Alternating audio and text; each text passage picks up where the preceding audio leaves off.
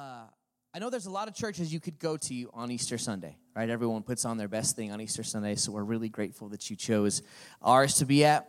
I believe that none of you are here by accident, that God has an appointment with you, and He wants to speak to you. The Easter Sunday is not just another day. This morning, I want to talk to you for a few minutes about darkness and light. Darkness and light. You've probably noticed the theme that they did a great job with the skit about talking about darkness and light. Last week, we talked about a specific part of the darkness, and that was the shadow. How often, when we say that we are afraid of the dark, it's not actually the dark that we're afraid of, it's the shadows and the changing light that make us uneasy. But our point last week was that the cross of Jesus, it casts a shadow over all of time. From the fall of man to this very moment. Most importantly, that the shadow of the cross only proves the light of God's kindness. If you're here today and you're not sure what to think about God, let me tell you, He's kind and He loves you. He's gracious and compassionate, slow to anger, rich in love. If you're interested in hearing uh, any of that stuff, last week I called it The Shadow Proves the Sunshine. You can find our podcast um, if you search Engage Boise, any of your favorite podcast things. Don't have time to go over the whole thing today. But this morning, we're talking more specifically about how we, as people on earth 2022, can go from darkness to light. I want you to think for a moment about somewhere you've been where it was truly, truly dark, darkest of the dark. Now, uh, one of the darkest things I can ever remember was at this amazing youth group activity that my church did when I was younger. I've been, uh, I remember accepting the Lord when I was six years old, and I went to this church here in Boise called Central Assembly when I was a teenager. Our youth pastor did a great job coming up with fun and safe stuff for us to do. You might think this doesn't sound safe as I talk you through it, but uh, uh, he would put in days of work. His name's Terry Andrew. He's a great guy. He put in days of work to put together this elaborate capture the flag game he simply called war. He called them war. And uh, war was incredible because, you know, we would do it when in the winter when the sun would go down. And uh, it wasn't just a simple game with one side and the other. The, the property was pretty big with multiple giant buildings. And Pastor Terry, he would, he would hide 44 flags, pieces of gold, he called them, on each side all over the place. You would have a map of where the other people's flags were. And then you would also have some time to find the flags on your side. And there was these elaborate rules. There was complicated scoring. The ones that were the hardest to find were worth the most points. Uh, there was a spy on each team. I don't remember how exactly he figured it out, but we drew cards and someone was a spy for the other team. You can see why this is sounding good to teenagers, right? But the biggest thing is that he would black the entire place out. When I mean black it out, he would go around, and put plastic over every exit sign. He would take the light bulb out of every emergency light he could. Now, the church was this place called Central Assembly. They've demolished the building now, but it had this big old sanctuary and uh, like a thousand seats. It had this huge uh, part at the top above the balcony where the light would shine through. And we would get up there on these big, scary ladders and we put plastic over it. And it would be so dark in there that you, I'm not exaggerating, you could not see your hand in front of your face. And of course, he would hide multiple flags in there, right? So if you were on the other team, you had to sneak in there, you had to crawl under the pews and try and find all these flags. And it was so dark in there, one of my friends, Ryan, Pastor Terry, walked up and uh, he somehow knew where he was and he, he scared him. And he literally fainted. Didn't see him. So he got him his face. He said, boo. And the kid literally fainted. And it was so dark in there, you couldn't see your hand in front of your face. And you'd get in there and you were hunting for the flags. And eventually you'd have no idea where you were, even if you were there just about every day like I was. And all you wanted to do was crawl back out till there was like a little semblance of light.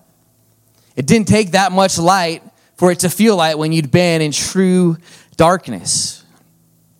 Like that. All of you hopefully can think of some time you've been in darkness like that.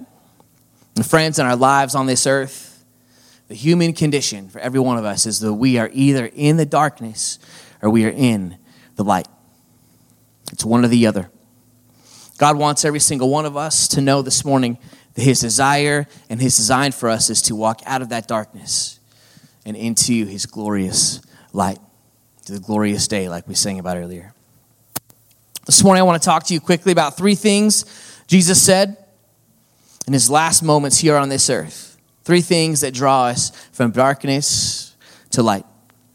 First one is this, and it's a statement Father, forgive them. Father, forgive them. If you've got your Bible with you, if you brought your Bible on Easter Sunday, or if you brought your phone and you're going to get on an app, that is fine too. You can turn to Luke chapter 23. That's where we're going to read out of here in a moment.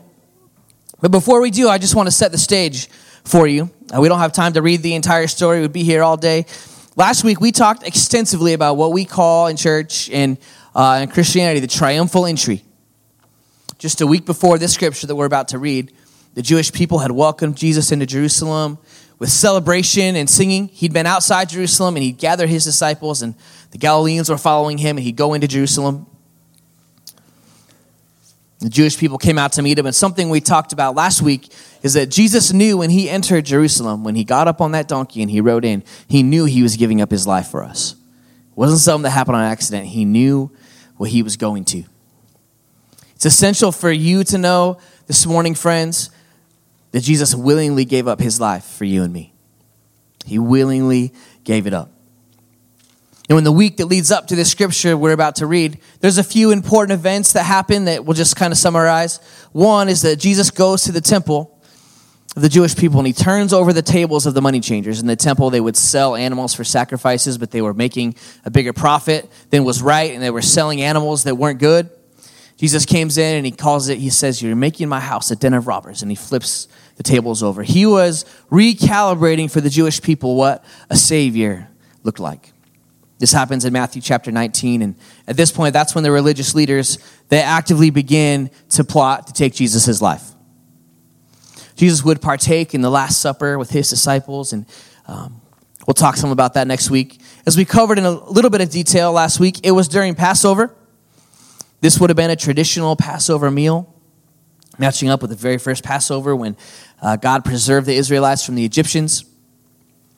We talked this last Wednesday uh, about how we have a record of the last thing that they would have done together as part of the traditional Passover meal, and that is sing Psalm chapter 118. If you want to know the last thing they do in a traditional Passover meal, the last thing Jesus did as a group with his disciples before he went to the garden, go read Psalm 118.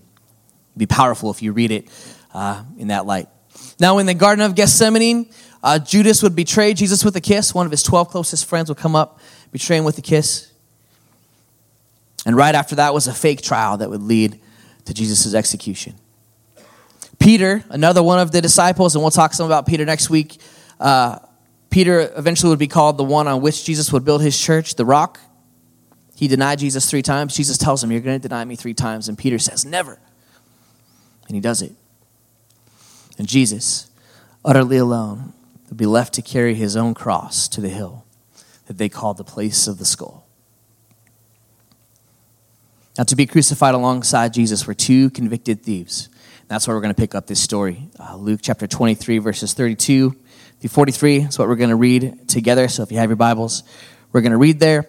I'm reading out of the NIV this morning. Make sure I'm in the right spot here. Luke 23, 32. Here you go. Two other men, both criminals, were also let out with him to be executed. When they came to the place called the skull, they crucified him there, along with the criminals, one on his right and the other on his left. Jesus said, Father, forgive them, for they do not know what they are doing. And they divided up his clothes by casting lots. The people stood watching, and the rulers even sneered at him. They said, He saved others. Let him save himself if he's God's Messiah, the chosen one. The soldiers also came up and mocked him. They offered him wine, vinegar, and said, If you are the king of the Jews, save yourself. There was a written notice above him which read, This is the King of the Jews. One of the criminals who hung there hurled insults at him. Aren't you the Messiah? Save yourself and us. But the other criminal rebuked him. Don't you fear God, he said, since you are under the same sentence? We are punished justly, for we are getting what our deeds deserve. But this man has done nothing wrong. Then he said, Jesus, remember me when you come into your kingdom. Jesus answered him, Truly I tell you today, you will be with me in paradise. Father, forgive them, for they do not know what they are doing. When Jesus prayed these words through his pain, I believe that in this moment they were for every single person there. The first group that he was praying towards that we saw in there were those who Luke talks about in verse 35. It says there that the rulers even sneered at him. They said, He saved others. Let him save himself if he's the Christ of God, the chosen one. You see, these were the ones that anyone around there, they would likely have considered what we would say are good people. These were the folks that kept all the rules. These were the folks that went to synagogue or church regularly. These were the ones who tried to uphold order, obeyed customs that are thousands of years old. These were the ones who Jesus had come to deliver first and foremost, the historic people of God. But when presented with Jesus, the Son of God in the flesh, they missed it. And instead of accepting Jesus, they nailed him to the cross. And yet, Jesus prayed, Father, forgive them. I believe these words Jesus said were also meant for the Roman soldiers who physically did the work and stood guard that day. Now, these were men who may or may not have had anything against Jesus. They were just doing their job, they were in the Roman army. And as tough and callous soldiers, they echoed this mockery of the Jewish leaders. Verse 36 says, If you are the king of the Jews, save yourself. Now, maybe there was even a little hope inside of them that he would save himself. They could see something amazing on that day. Regardless, it also says there that they offered Jesus wine vinegar that's an Old Testament prophecy uh, that was fulfilled right there. And Jesus says, Father, forgive them, for they know not what they are doing.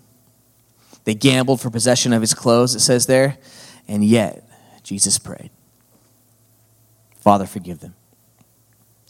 Now, I don't know about you, but it's pretty easy to distance myself from those two groups of people. I like to imagine myself, even if I lived in that time, not going along with the execution of a good man, even if he was bringing teaching that I didn't agree with. I like to imagine myself as not someone who would have been a member of the legalistic crowd there. And I like to imagine myself as not so callous a soldier that even if I was in the army, I would not mock someone who was dying before my eyes. You never know, but for the grace of God, go I, right? But I also believe that Jesus was speaking to the criminals that were being tortured right next to him on either side.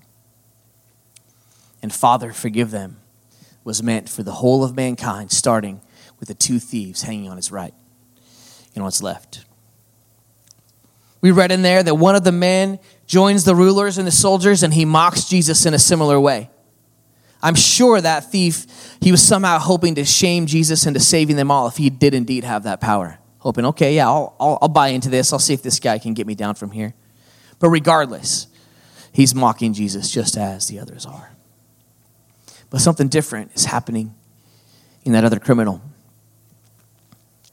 And what's happening with this man in this scripture is the thing that changes eternity for some of us in this place today. You see, he recognizes the injustice of all that's happening, unlike his friend on the other side. And in that moment, something so critical happens. He turns to Jesus, and they have this exchange in verses 42 and 43. Then he said, Jesus, remember me when you come into your kingdom. Jesus answered him, I tell you the truth. Today you will be with me in paradise. Friends, there's something we all have to come to terms with this morning and that is that every single one of us are sinners. Not a single person in this life can live a life without sin. Jesus is the only one to have ever done it.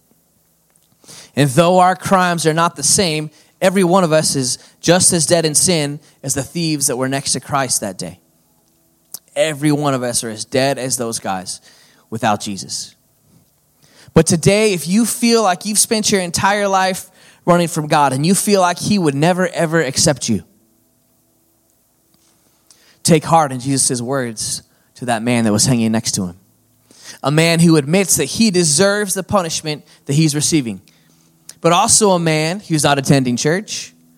He hasn't had any deep theological discussions. He doesn't go to Sunday school. I doubt he's given a tithe or an offering. Probably hasn't given to the poor. But yet, a man who Jesus readily accepts and says will be in heaven. And still, Jesus prays, Father, forgive them.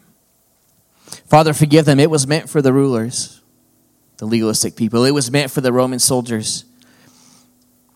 And it was meant for common thieves and sinners, just like you and just like me. You may have lived an entire life apart from God. This may be the first time you've ever been a part of something like this, but no, just like He accepted the thief on the cross, He's ready to accept you today. He's ready to bring your darkness to light. He's ready to bring, friends, your darkness to light. Something else Jesus said. It's a question, and it's one that we find in more than one gospel account. The question is this Why did you forsake me? Now, in life, there's big questions we ask, right? All of us have big questions.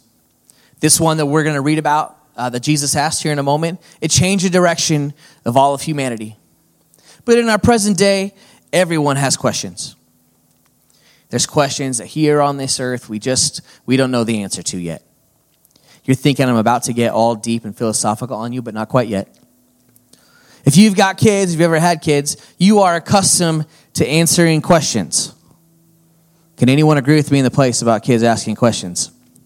Especially if you spend any time in the car. Yeah, some of you are laughing. You're catching on, right? Um, I know a lot of you, so, but a fair amount of you here today, I don't know. Uh, we have an eight year old boy and a six year old boy. We also have a 25 year old. She's playing bass today. Um, so she's not as big on the questions anymore. But uh, the six year old and the eight year old, they like to ask questions. They're curious. They're good boys. And we live in Kuna, so we're in the car a lot. We're always driving back and forth. Um, and especially once they learn to read the signs, they ask a lot of questions. Right? One of Luke, my six year old's biggest questions lately, every time we're going somewhere, is he asks, for some reason, he wants to know what number the exit is that we're going to get off at. And it's, I've been driving here since I was 15 years old, and I don't know any of the exit numbers. I don't. I just know where I'm going, right? I know that I get on at Meridian Road and I get off at Broadway. And he asks me this question like every day when we drive here, and I don't know the answer. You know, these kids, once they learn to do their numbers and once they put together, there's a thing on your dash that tells you how fast you're going. And once they ask, start asking you questions about what the white sign with the number means, and they put two and two together, like if it says 65, that's the speed that you're supposed to go. And they ask you questions like, Dad, why are you going 68? It says 65. well, you're supposed to go that fast, son, but you're something other people, you know, you're trying to explain it to them. Very common question that I hear from my sons this time of year is, Dad, why did God make fill in the blank? Usually it's mosquitoes or wasps. They always want to know why did God make mosquitoes and wasps? Because, like me, they cannot fathom the purpose of either of those particular insects. I have decent answers for many of their questions, right? I've been explaining the speedometer thing and um, all that stuff. But this one, I've yet to come up with a good answer besides, well, that's what the way God made it, right? That's what God wanted to do. Someone here might you might have a great and scientific answer for me when it comes to wasps and mosquitoes and why we need to have them. But I'm just telling you right now, it would not be a good enough answer for either of my boys. they see no reason why mosquitoes and wasps should exist. A question I find myself answering, I don't know how old all of you are, are here, but why, when I turned 42, did every single thing in my body hurt every day when I woke up in the morning, right? I'd heard that 40 was the age, and 40 felt fine, but 42, that's a different story. Now, those questions, the ones my sons have and the ones that I have, those will all pass away. But this question that Jesus asked of his Father God, this question, it hangs over all of time. If you've got your Bibles, we're going to look at just two verses of Matthew's gospel really quickly. Matthew 27, verse 45 and 46. In your Bible, it's probably subtitled The Death of Jesus. From noon until three in the afternoon, darkness came over all the land about three in the afternoon, Jesus cried out in a loud voice, Eli, Eli, lama sabachthani, which means, My God, my God, why have you forsaken me? When it comes to what we're talking about this morning, going from darkness to light, these two verses are absolutely essential. Because we see in verse 45 that for three hours, darkness had come over the land. We know that the sixth hour, if you do some research, the sixth hour is about noon, the ninth hour is about 3 p.m. So, in the middle of the day, it's completely dark. And at the conclusion of that darkness, Jesus asks, asks this question My God, my God, why have you forsaken me? Jesus, the Son of God, incarnate on earth, fully God, fully man, has never known a moment without the presence of his Father. But for three hours that day, on the cross, in the darkness, Jesus, for the only time in his life, is unable to feel God's presence. You see, friends, the reason that it had become dark during the brightest part of the day, and the reason that Jesus shouted this desperate prayer to his Father was because in this moment, Jesus was taking the sin of all mankind upon himself. The physical light had disappeared from the sky, and on our behalf, God's light had departed from his Son on the cross. The reason that this question is so vital, though, is because of this. It's because Jesus is asking the question, not because of his own sin, but because of ours. God didn't forsake Jesus on the cross for that three hours because of Jesus' sin. He forsook Jesus on the cross for those three hours because of my sin. The question wasn't for Jesus, it was for us. We talked about questions in a, a lighthearted way a few minutes ago. And we've all got bigger questions than speed limits and wasps and mosquitoes. We've got questions like God, why did the people that I thought loved me, why did they treat me that way? I thought that was my friend. I thought that was my family. Why did they treat me that way? God, why do I struggle daily with this habit or this addiction that I can't seem to get away from no matter how hard I try? I've tried and I've tried. I've prayed. I've met with people. God, what do I have to do to make amends for the mistake I've made? I feel so guilty about something I did decades ago. God, what do I have to do? God, why have you forsaken me? Why are you so far away? And friends, the answer is that Jesus on the cross that day, he had to be the pure and the spotless sacrifice for your and for my sins and for the sins of the entire world. And Jesus on the cross, when he was without the presence of his Father for three hours in the pitch black, he became the sacrifice for those criminals that were hanging next to him. And he became the sacrifice for you and for me. You see, darkness began to turn to light when Jesus asked that question My God, why have you forsaken me? And because of that, we can have God's light in our life today. One more thing Jesus said that brings our darkness to light. It's this question Who is it you are looking for? Jesus, soon after he asks that first question, he breathes his last breath as a human on this earth. We're going to look as we prepare to close here in a few minutes at John chapter 20, just briefly. So if you have your Bibles, you can turn there. Shortly after calling out to God, just like we read about a moment ago, Jesus commits his spirit to God. He says, Into your hands I commit my spirit. And he says in John 19 30, It is finished.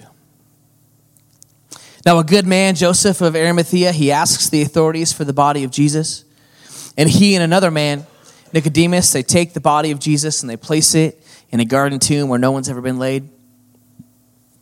And early on the first day of the week, Mary Magdalene goes to the tomb. Now, Mary Magdalene's is a beautiful story. If you're not familiar with it, um, this is different than Jesus' mother. There's a lot of Marys in the New Testament. It was a common name. But if you're unfamiliar with it, it's different than Jesus' mother. She was one of the few uh, not to flee, though, when Jesus was on the cross, along with Jesus' mother Mary and the Apostle John. Interestingly, we see no record of any of the other disciples drawing near to the cross during that time. If it had happened, it would be written down here if any of the disciples had been close to the cross. But Mary Magdalene, she had much to be thankful for. It's a message for another time, but we read in Luke chapter 8 that Jesus had delivered her from seven demons. And we know from that moment on that she devoted her life to Jesus, just like the disciples. She was with him all the time. And after Jesus dies and he's placed in the grave, Mary is the first one that we read about at the tomb. It's an incredible story. She goes to the tomb. She sees that the stone is rolled away. It's different than a tomb you would imagine these days. It's a room that you can walk down into, look down into, like some shelves kind of to lay people on. But it was still dark, it says in verse 1 of chapter 20. She went early in the morning when it was still dark. But she sees that the stone has been rolled away, something has been disturbed. So Mary immediately finds the disciples. And she tells them she thinks someone has taken Jesus' body from the tomb. Remember, uh, Jesus had told them he was going to be raised from the dead, but they did not understand what he was saying. The beginning of the chapter, it tells us that Peter and John, they start out running for the tomb.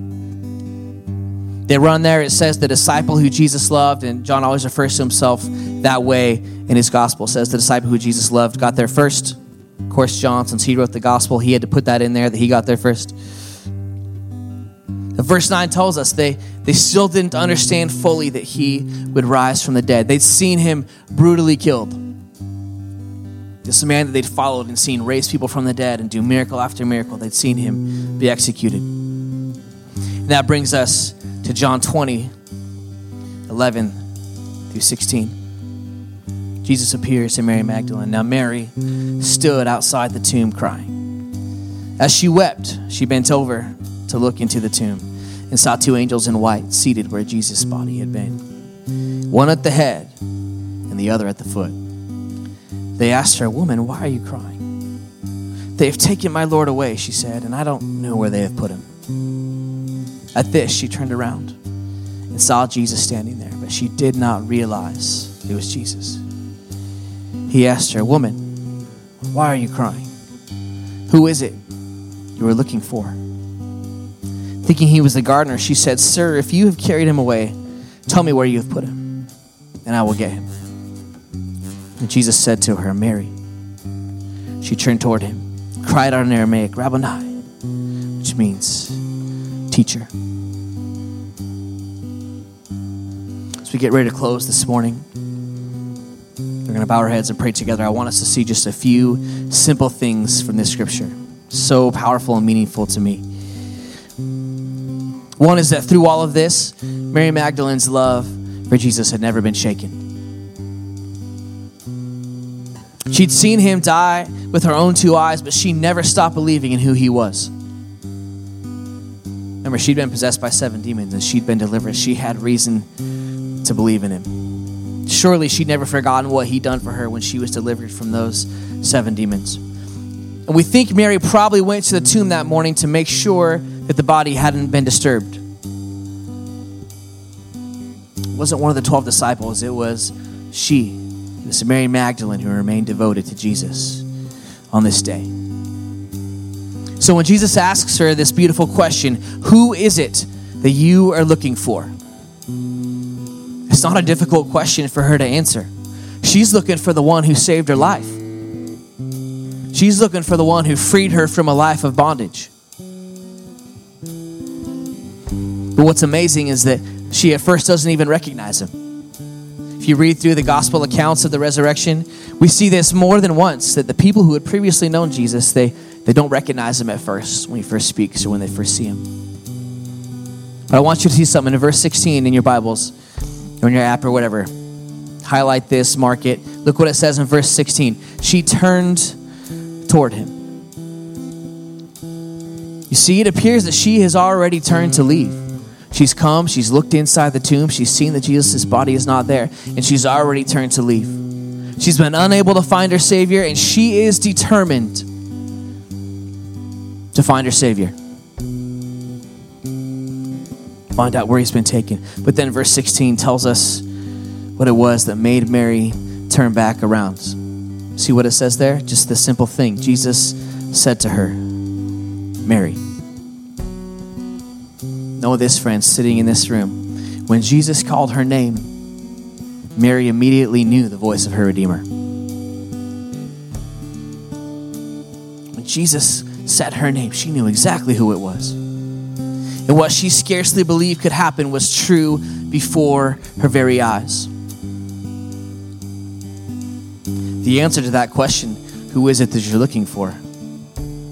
Mary was looking for her Savior, for the one who had saved her life. The sun, the stone had been rolled away, and the sun had flooded the tomb. And darkness had turned to light. Jesus had taken the punishment, the penalty for the religious leaders who mocked him, the Roman soldiers who nailed him to the cross, the criminals on either side of him, the 12 disciples, even those who would let him down. You want to think about something deep, you think about how Jesus, the Last Supper, he washed his disciples' feet. One of those was Judas, who he knew was about to betray him. That's what Jesus did with his last time on earth. Jesus had taken the punishment for Mary Magdalene, and he'd taken it for you and I. And today, friends, the light of Christ it shines on every one of us. The kindness of God is in this place.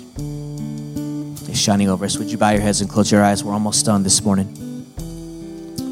We're doing this just so uh, we can have a moment between us and God. Like I've said a couple of times already, we believe no one is here by accident, and uh, God may have an appointment with you today. And He's asking every single one of us that same question that Jesus asked Mary Magdalene Who are you looking for? Are you looking for someone who can take your punishment? Are you looking for someone who can give you grace? Are you looking for someone who can call you from darkness to light and redeem your life?